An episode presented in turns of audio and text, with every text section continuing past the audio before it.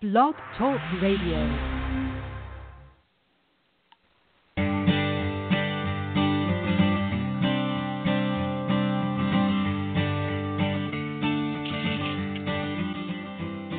Hi, and welcome to the Art of Film Funding. I'm your co host, Claire Papan, along with Carol Dean, author of the best selling book, The Art of Film Funding. Carol is also the founder and president of From the Heart Productions and the host of this show. Jason Grant Smith wrote, directed, and edited I Voted, which premiered at the 2016 Tribeca Film Festival.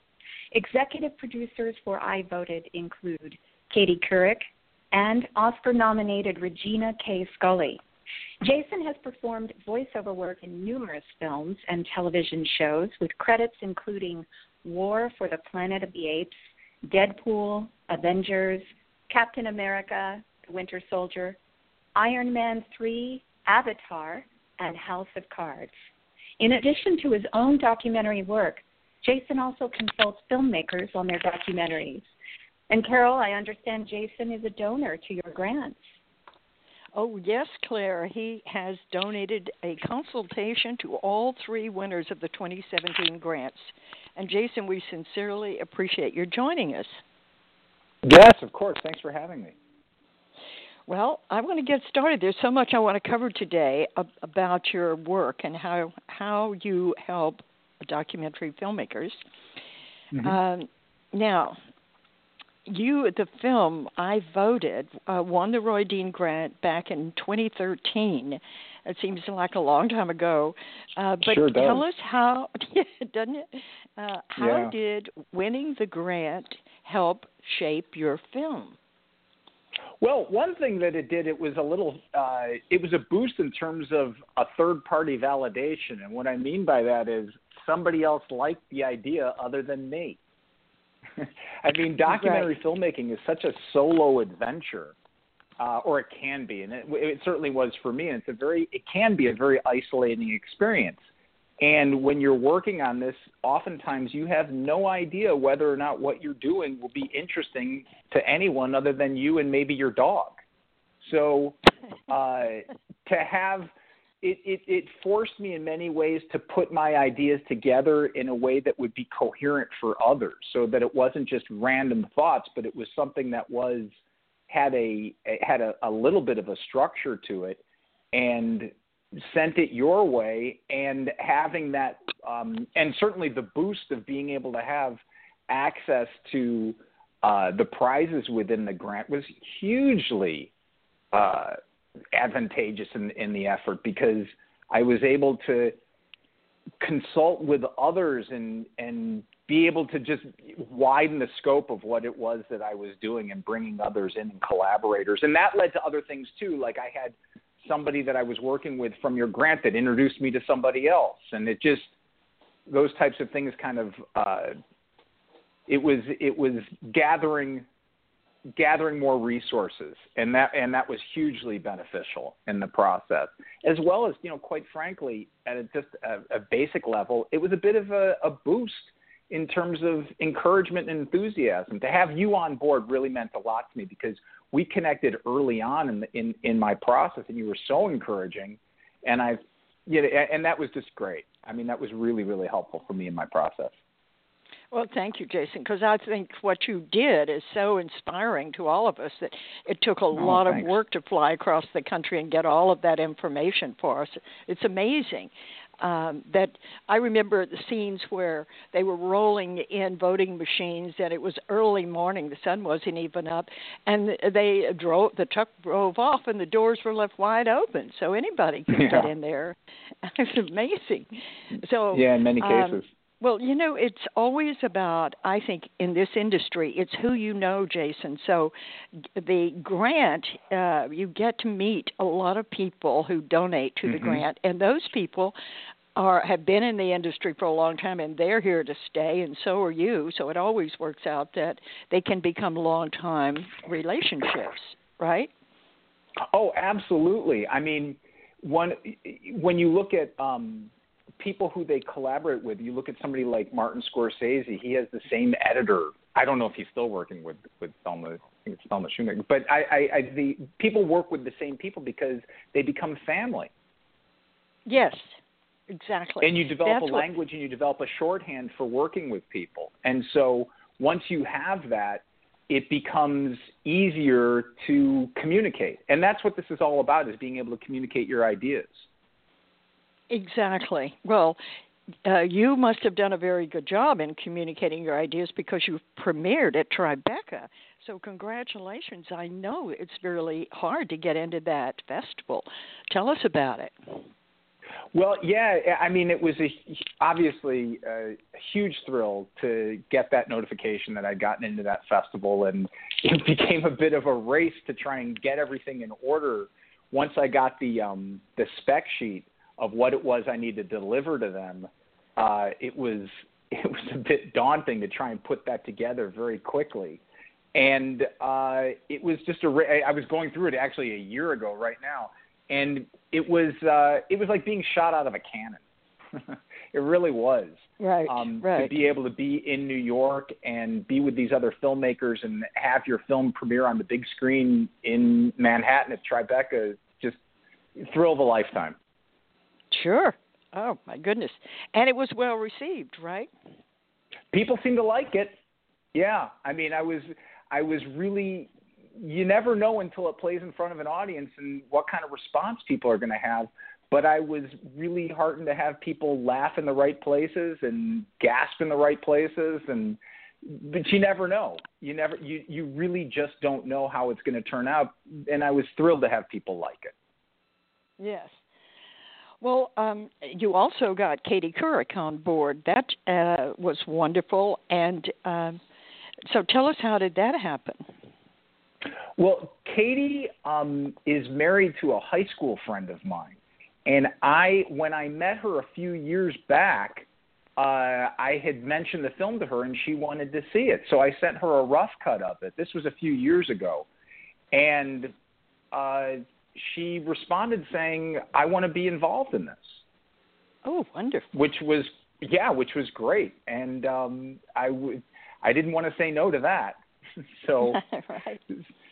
So she was really really helpful in the process and had some great notes for me and and helped me shape it.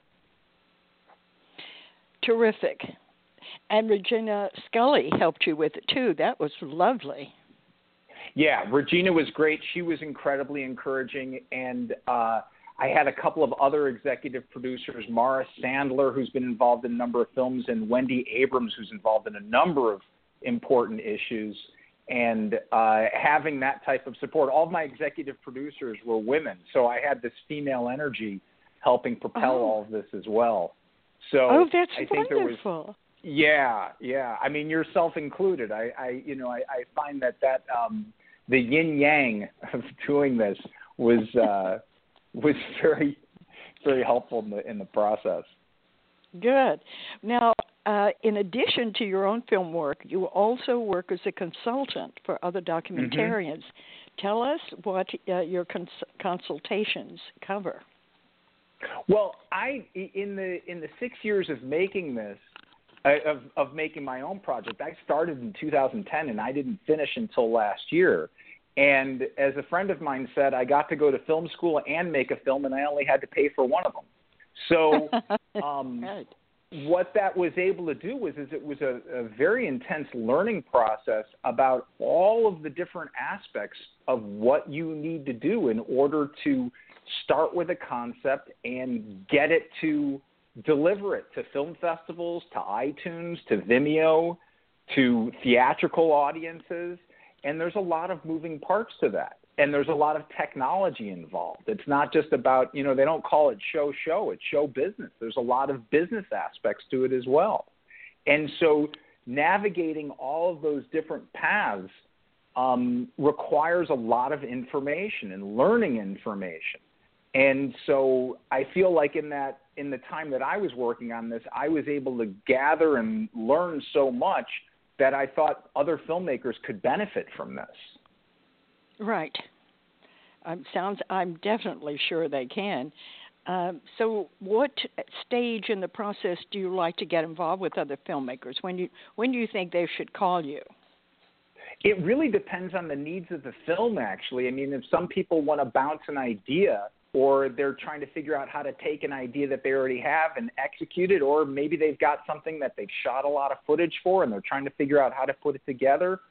Um, or they're in the final stages. They've already finished the film, everything's completely done, and now they got to get it up on the video on demand platforms, and they're not sure what's involved in doing that because there's a lot of people that'll tell you a lot of different things, and the amount of information is overwhelming. So it really depends on. Uh, I, can get involved in any stage in the process. It, it really more depends on the needs of the filmmaker and the project. Okay. Um, all right. Well, let's let's go back to uh, someone who has an idea. Uh, how do you determine if there's really an audience for the film? In other words, what uh, what can you do to take an idea that uh, someone has or help them decide if they really should put in three to five years to make it and have to raise maybe Yeah. three hundred thousand dollars? That's Yeah. a big commitment. Well, you know, the first question that I would ask somebody is, do you like the idea? And what I mean by that is, I know that sounds like a really basic question, but it's a really important question to answer because, like you just said, you're going to be spending a few years of your life on this. And I Right. think people sometimes enter into these types of adventures thinking this is a great idea that others will like or others will resonate with. Not thinking so much about, well, how do I feel about this?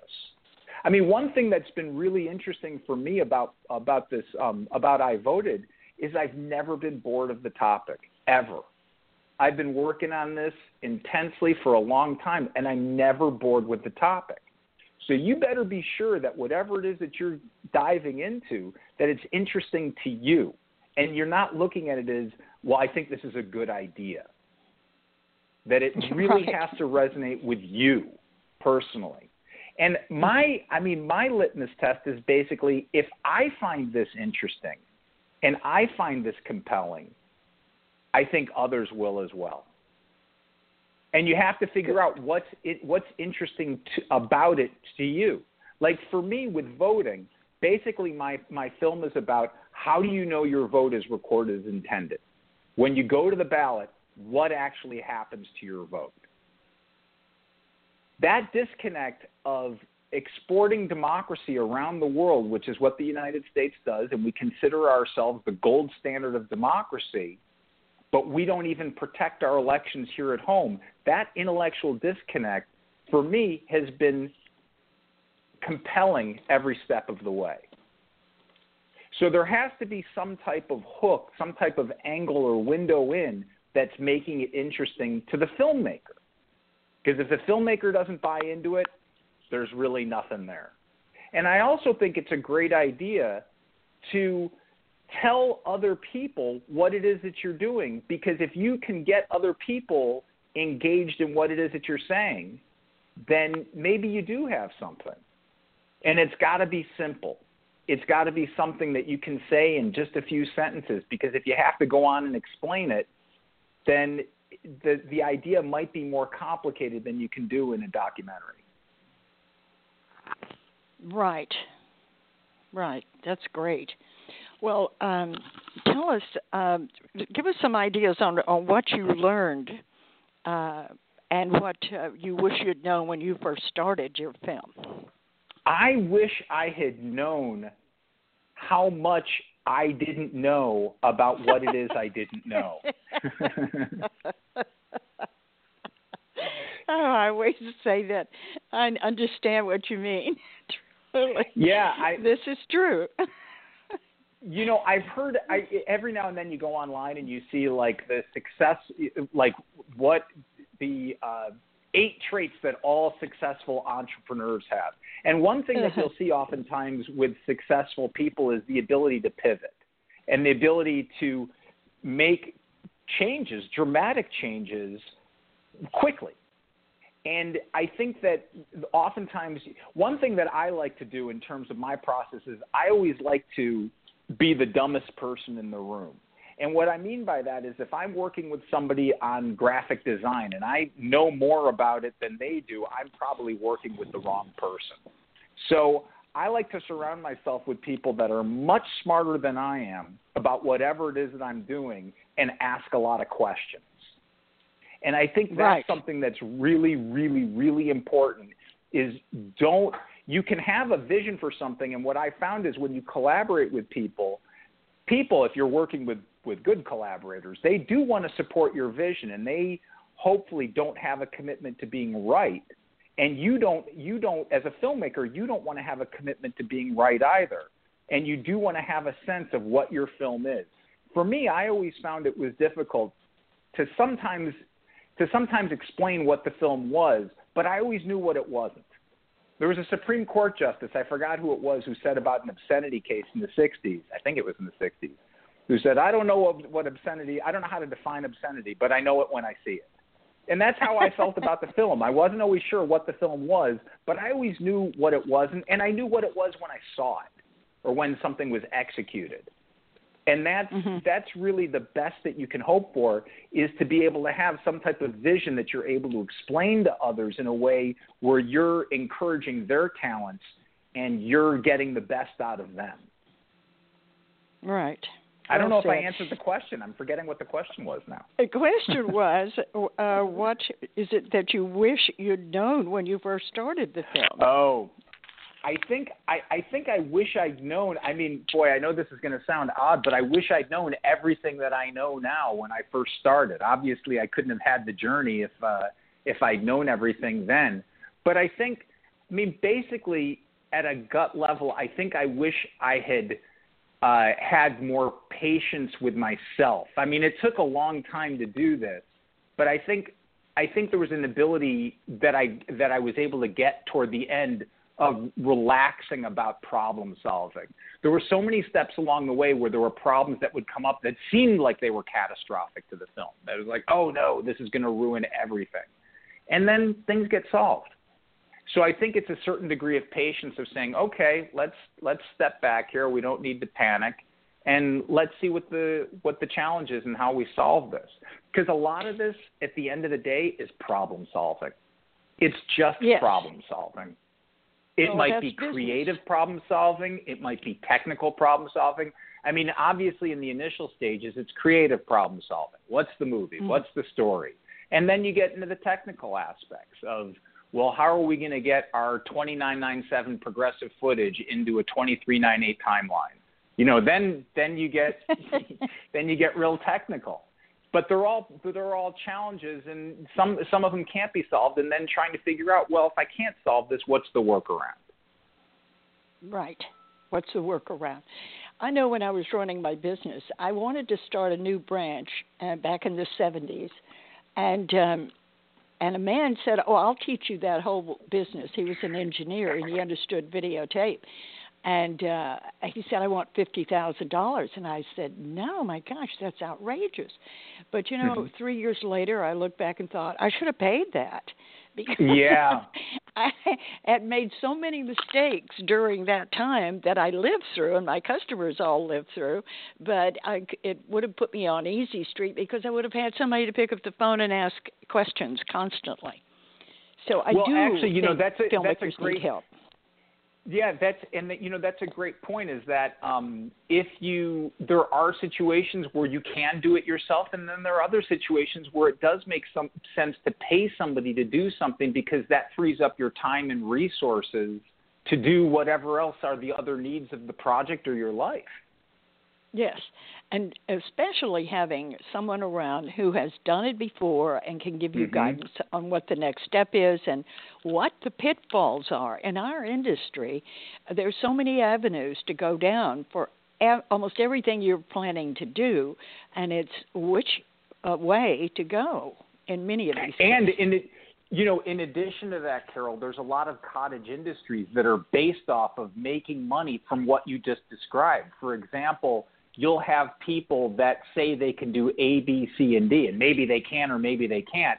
That's fulfilling a specific need that you have that you could have done on your own with just a little bit of research, or you know, like I said, sometimes you don't know what you don't know, so it can be difficult to know how hard is this going to be. I would oftentimes say to the collaborators, I don't know if this fix I'm asking you to do is simply flicking a switch or if it's rewiring the house.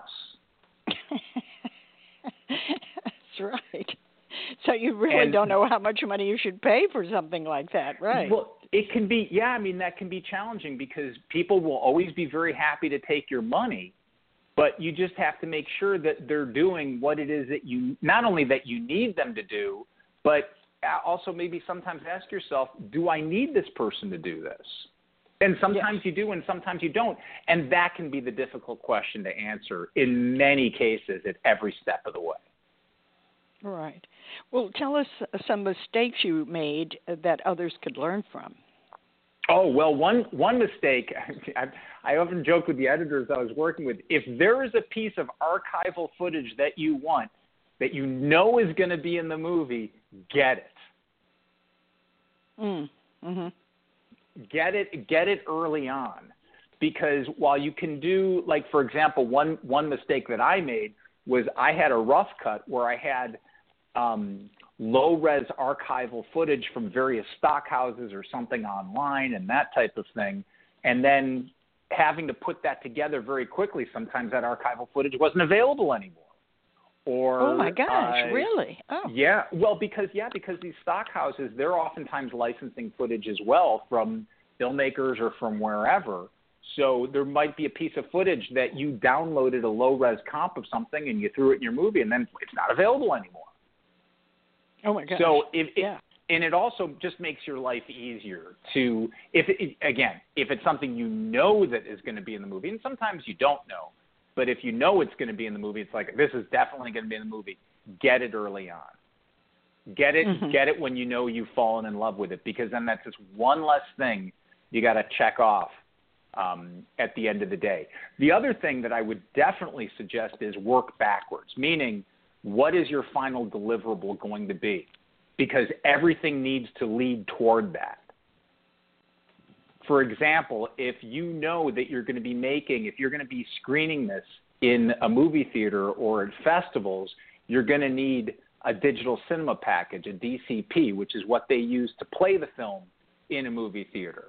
Well, if you've shot your film in 2997 progressive, you're going to have a tough time getting it into the format that's required for that deliverable. Okay, So so, you there's have to- some way you- to solve that problem then, right? Yeah, and that's I mean, if you wanted to take something, I know this is starting to get maybe a little bit technical, but if you take if you if you shot in a specific format and that's not going to work for the ultimate deliverable that you're going to have, you're going to have a very difficult situation on your hands that might might not be able to be solved. So I think it's really important to work backwards in terms of what is the end deliverable going to be and then you determine how it is that you're going to get there. Because chances are in documentary, you're going to be working with a lot of different mixed media. You're going to be working with all kinds of archival footage from all kinds of different places.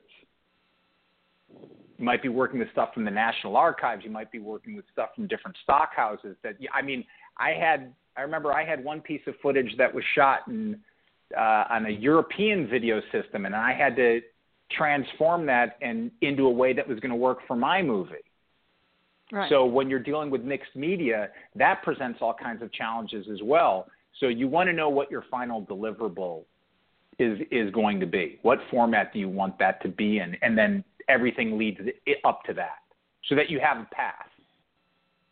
Exactly. So then w- you would really need to know where you want it to distribute it, wouldn't you? You'd need to know something about your distribution avenues up front. Well, it's a good idea. I mean, you know, you were asking a question earlier about like, is there an audience for this?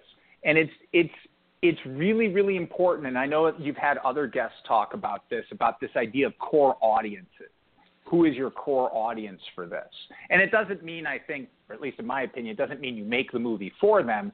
But it's good if you're going fishing, you should know where the fish are. And uh, That's right. it's so it's it's a good idea to determine like what those audiences are and where they live. So I think in today's world, and by the time we finish this interview, there'll probably be a new distribution platform. But right now, Right. video video documentaries basically live on video on demand, and the three main platforms for that are Amazon, iTunes, and Vimeo. Um, I would say are three of the main platforms for that. I mean, you could also do YouTube, but that's very difficult to monetize. Um, and all of those have their own specs for uh, delivery. You're going to be presenting okay. them with different different versions of the film uh, at the end of the day. Like for example, I mean, not even just from a technical point of view, but for example, on uh, iTunes, you can't have a URL in the film. Mm-hmm. Like, I, I mean, at the end of my film, I put for more information, go to, and I put my website on it. For iTunes, you can't right. do that. You so can't you put a URL. Oh, yeah, and if and you, you, if you don't know that, that going in, yeah, you have to mm-hmm. edit that out. And you know, once you finish something, doing additional editing, especially if you've already done your sound mix and everything, those things can get complicated. So it's a really good idea to know what's required at the end, or at least certainly as you're getting towards those end stages, before you, you know, when you're making like when you buy something from IKEA and you tighten all the nuts and screws at the very end. Um, before you tighten everything, you need to know that you've lined everything up correctly and that you're ready to tighten those things. And that can sometimes be a bit challenging. Yes, well said. Um, okay, so what do you think that first time documentarians might not know that they do need to know? Oh, that's a good question. Um, I think that first time documentarians know that uh, passion and energy is a great starting point to work off of. It's a great place to start, and you have to have that. And there's no question that if you started right away with the realities of documentary filmmaking, of the cost attached and how difficult it is and all that, that could be very daunting and stop you dead in your tracks. So I think it's really important to harness that passion and energy that you have about the idea or the process. And then, not too long after that, really dive into the specific mechanics of what's involved in making a documentary film. And there's all kinds of resources for that, myself included. And I remember you gave me your book, um, The Art of Film Funding, and had interviews with all kinds of wonderful people. And you can go online and you can look things up and see how other people are doing it. It's not that hard to do that. But it's really important to not only accept the realities, but also embrace them. Right. That you have to realize that this is the way it's going to be, and I have to learn how to handle this, or find someone yeah. will teach me.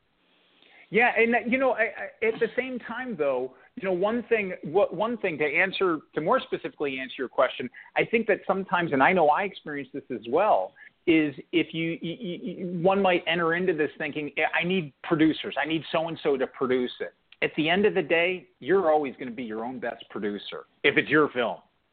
You're always right. going to be your own best producer, and you're going to be your own best agent, and you're going to be your own best marketer, and in many senses, you're going to be your own best, really everything with the film. Maybe not the composer, maybe not the editor, but you're going to be your own best advocate for the film always. So to think that you can get a quote unquote producer involved that's somehow going to take it to another level and you can you can sit back a little bit, I think that's a little bit uh, of a myth. Yes. For the most part, I can't say that that's always true, but certainly for a first-time documentary filmmaker, that's going to be the case. Exactly. I, I talk to filmmakers every day, and and they say I'm just looking to find that one person. But the truth is um, that a friend of mine that lives near me, and she's a writer, and she had closed demand on the money to make the film that she wrote. But she sent mm-hmm. a producer in to get the check. Well, when the producer walked out, he got a check for his own film, not her film. And that's that's what's going on all the time. People, wow. everybody has their own project that they're working on. Yeah. And so yeah, they may work for you to make a living, but their project is really paramount in their life. So you're always going to be secondary, and it, nobody's going to have the passion you have right? Well, it, the, it, that's definitely true. And um, there's only one person waking up every day, certainly for the fir- for a first timer, and oftentimes for an experienced filmmaker too. You're going to be the only person every day that's figuring out how to move the project forward. Because when you stop, the project stops. Right. You and I think that project. that's a reality that can be difficult to embrace. And and one thing that's tough too is this is so people will think to themselves, this is so good, this is so interesting. Why can't I get anybody else involved or interested in this? And it may or may not be because it's not a good idea, but it's also because, like you said, people have their own things. People have their own projects and everybody's busy. I mean, my film right now is competing with cats pressing little bells to get fed. You know, there's this like viral video of cats pressing bells to get treats. It's like that's the competition. So it's tough to get oh. people's attention, and you know you got to pick up your kid at soccer practice, and you got to take the dog to the park. So your film is competing for people's attention, and that might be to just even watch the film or to take a look at a rough cut. It's very difficult to capture people's attention. So if you're going to spend three to five years of your life on something, you better find that really interesting, whatever it is that you're working on, and don't do it for anybody else other than yourself. Right, absolutely right. Well, what truths must documentarians face? Oh, that's yeah. Well, one one thing is be endlessly interesting. Make okay. sure your film is really, really interesting. Because if you if you don't have a page turner and you don't have something that's really interesting, you're going to lose people and you're going to lose interest and you're going to get discouraged. And it can be difficult to figure out what's interesting unless you do share it with others. I mean, you have to. One one thing that I found was uh, when people would say to me, what's your film about? I'd say, when you when you vote, what happens to your vote? And people say, I have no idea. I'd say, well, that's what my film's about. well done. And I love it when response, you ask people questions. Yes. Yeah, and and that's and and I think that's what it is. I mean, the the film, be it documentary or narrative, is just an endless asking of questions. That's all it is. The story is like, what happens next? What's going to happen now? What's going to happen to this person? Or in the documentary, what's happening with this issue? Um, what is this issue? And so it's got to be to some extent a page turner. And if it's not, if you're not engaging in that dialogue with your audience, I mean, you have to engage your, your audience in a dialogue. And if you're not effectively doing that, you're not going to engage people. So, I mean, I know it sounds a little silly to say be interesting, but if you're not interesting, yeah, I mean, there's no question that to have a film that has any degree of success, I think it has to be a decent film, but that's not the be all and end all. It, it takes a lot more than just to have a good film. You have to figure out how to get it out into the world. And that, and the, and when you said like, you know, what are the the realities of that? Some of it is money. There's no question. Some of it is money. Passion will get you so far, but money is also a big part of it. And getting people to part with their money uh, can be very challenging in documentary because there has to be a reason of why somebody wants to be involved. And chances are it's not a return on their investment that's financial. So if you can figure out why it is that other people, what it is, what types of returns would people want to be seeking that aren't necessarily financial? How is this going to be a benefit to them? If you're going to get others involved, and especially if you're going to get other collaborators involved that aren't going to be working at their standard studio rates. I mean, there were a number of people that I had as collaborators that were working for far less money than what they would get paid by HBO or Paramount um, because they liked the project and they liked the idea and they wanted to have their name on it and they wanted to be involved with it. So if you can create something that others want to be involved with, I think you can get a lot of energy galvanized around your project. Yes, that's very smart totally agree with you. Yeah. All right. Well, what uh, myths about documentaries would you like to dispel? Because there's a bunch. well, one of one of my own myths was when I started the process of, well, how hard can this be? right. it's it's it's really tough. It's it's it's very tough but I think the the myth is, I mean, I don't think that there's a myth around that it's easy to do. You know, one thing that's happened with technology is it's sort of democratized the ability to make a documentary. You can shoot a film on your iPhone if you wanted. Um, yes. It doesn't mean that it's going to be good necessarily, but it could be done. And you could get it out into the world. You could shoot a documentary on your iPhone, put it up on YouTube, and the entire world could see it. Doesn't mean that it'll be good. Doesn't mean that anybody will be watching it, but it can be done. And that couldn't be done 10, 15 years ago. So that aspect of of um, the process is really interesting because there's an ability to get it out into the world. But I think that um, uh, when you're asking about the myth, is that uh, that simply because you can do something, you really still have to focus on is there any there there? Is this interesting? Because the ability to do something doesn't mean that you can do it effectively. So I think it's really important always to stay on point of is this a story worth telling? Is there anything here?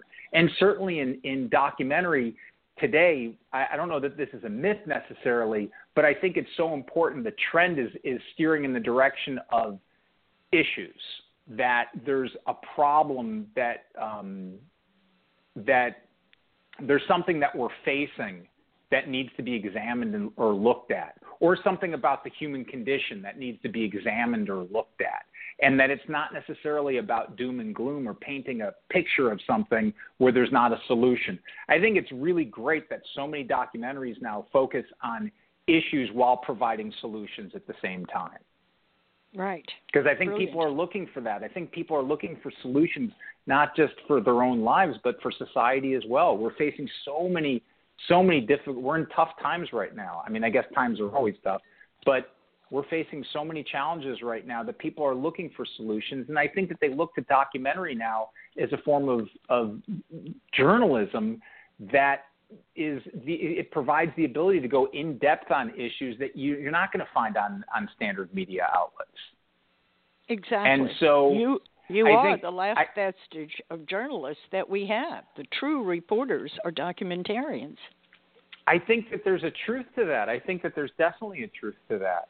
And it, it- it's for the question though of the myth is that um, I think the that ye, I don't know if it's really a myth necessarily, but it's really an acceptance and embrace embracing the harsh realities of it's not a, it's not enough to have a good idea. You have to execute that idea, and you have to figure out how to raise money to help further execute that idea because money is the lubricant that makes all this happen. It just is at the end of the day. Passion's a huge part of it, but certainly money is is really just a necessary factor within all of this. Right. So, do, not only do you have to ask yourself, uh, is will you be passionate about this three, five years from now? Can you really devote your life to it? You have to say, can you find the money to make this? Will there be donations? Will there be grants? Where are you going to get the money? Right. Mm-hmm. Yeah, you you have to ask yourself that, and it's not easy. I mean, boy, you've written a book about this. It's not easy. It's really not easy. And there might be people or institutions that you think this is a no-brainer for. You know, like for example, with my project, which is about democracy, there's all kinds of organizations and 501c3s that are centered around democracy, and I could approach the Democracy Foundation for a Democratic United States and they might say, "Well, we don't do documentary film though." so, Right. uh, if you're and if you're not right in the sweet spot for a foundation or a grant, you're not going to get it. You got to be right in their sweet spot. So it's another example of for funding, you know, not just your audience, but for funding, you got to go fishing where the fish are. Right. And you were very lucky in that respect. And I know you worked hard to make it, make yourself lucky, but you were uh you were at the right place at the right time because you got some strong people to support you, which is great. Yeah, I mean, there's no question, and that you know that's another aspect of it that luck luck does play a huge role in it. I mean, I'd love to say one is always responsible for creating their own luck, and you know there are situations where, of course, that is true that you do have to create your own luck to some degree, but uh, the general manager of the Brooklyn Dodgers once said that luck is the residue of design. And I think there's a lot of truth in that, but then there's sometimes just luck. there just is at the end of the day. Well, speaking of luck, what did you learn about yourself while you were making the documentary? Oh my goodness. Uh, I learned that when you when you stay focused and you stay passionate and you stay rational about what it is that you're doing, you can do more than you thought you were capable of. I mean, I can't tell you how many times in the process, especially toward the end, where it just felt so overwhelming and so daunting, and so many decisions had to be made in such a short amount of time that I'm still not exactly sure how I navigated that process. But if you really stay focused and you don't allow all of the noise around you to throw you and you stay committed and you stay on point of what got you to that place that you're that you're at or what's kept you grounded in the process be it friends family pets whatever to really stay true to that. Because it's there's so many things that can throw you off track in the process and mm-hmm. there's so many people that will I don't want to say want to throw you off track, but everybody does have their own agenda. And it's just so important to have to really have in the back of your mind always why you're doing this. To really have a good sense of what it is that you're doing and why you're doing it. And if you can't answer those questions, maybe you shouldn't be doing it. Exactly. Uh, that's in my book, you know. That's one of the first things I say is why are you making this film and I want you to write it down because you're going to have to look at that 2 years from now when you wake up one morning and say what am I doing? Yeah. You're going to pull that paper out and say, "Okay, that's what I'm doing." And so why it's quite possible it. it's quite possible that I just said that based on having read your book years ago and I literally plagiarized you in front of you. Good. Oh, that's the best form of flattery. Believe me, it's lovely. Oh my God. Well, tell me how you marketed I voted. Well, obviously, having um, getting into Tribeca was a huge help, and that put me on the radar of a number of people uh, that were interested in the in the film. And then, in addition to that, it's been aligning myself with some of these core audiences. Like for me, it was getting the word out there to different organizations like the League of Women Voters and various um, common cause and different groups that are interested about the specific topic that I'm covering. So that's been that's been a big part of this. Um, the marketing, you know, marketing a film is is tough because uh, you're competing with Superman versus Batman. you right. know, that's and of course the cats pressing the buzzers to get the treat. um, so it's it's really important, I think, to uh, build build advocates for the film that'll help talk about the film too. I think that's a really, really key component is to build word of mouth. That's really helpful in in documentary is to get people talking about it. And there's all kinds of ways to do that with using social media and having, you know, it's sort of like there's a ripple effect of having the rock thrown into the pond and then the ripples that go out from that. That's sort of what marketing I think for a documentary looks like to some extent and trying to make the biggest splash that you can and then capitalizing on that at the same time and keep the energy going and keep the buzz going because these things do have life cycles that can be long or short based on your passion and commitment and your ability to hook others. Because it's not magic. Simply you know like i was saying before simply making a good film isn't good enough you have to figure out and you have to really keep your nose to the grindstone of getting it out into the world and it's making a lot of phone calls and it's sending a lot of emails and talking to people and keeping that going. And, and, and it's another example of where if you think that you're going to find that right person that's going to be a better advocate for you than the film, there's a good chance you're wrong.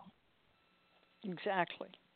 Well, on the distribution of I Voted, um, are you selling uh, the film for screenings?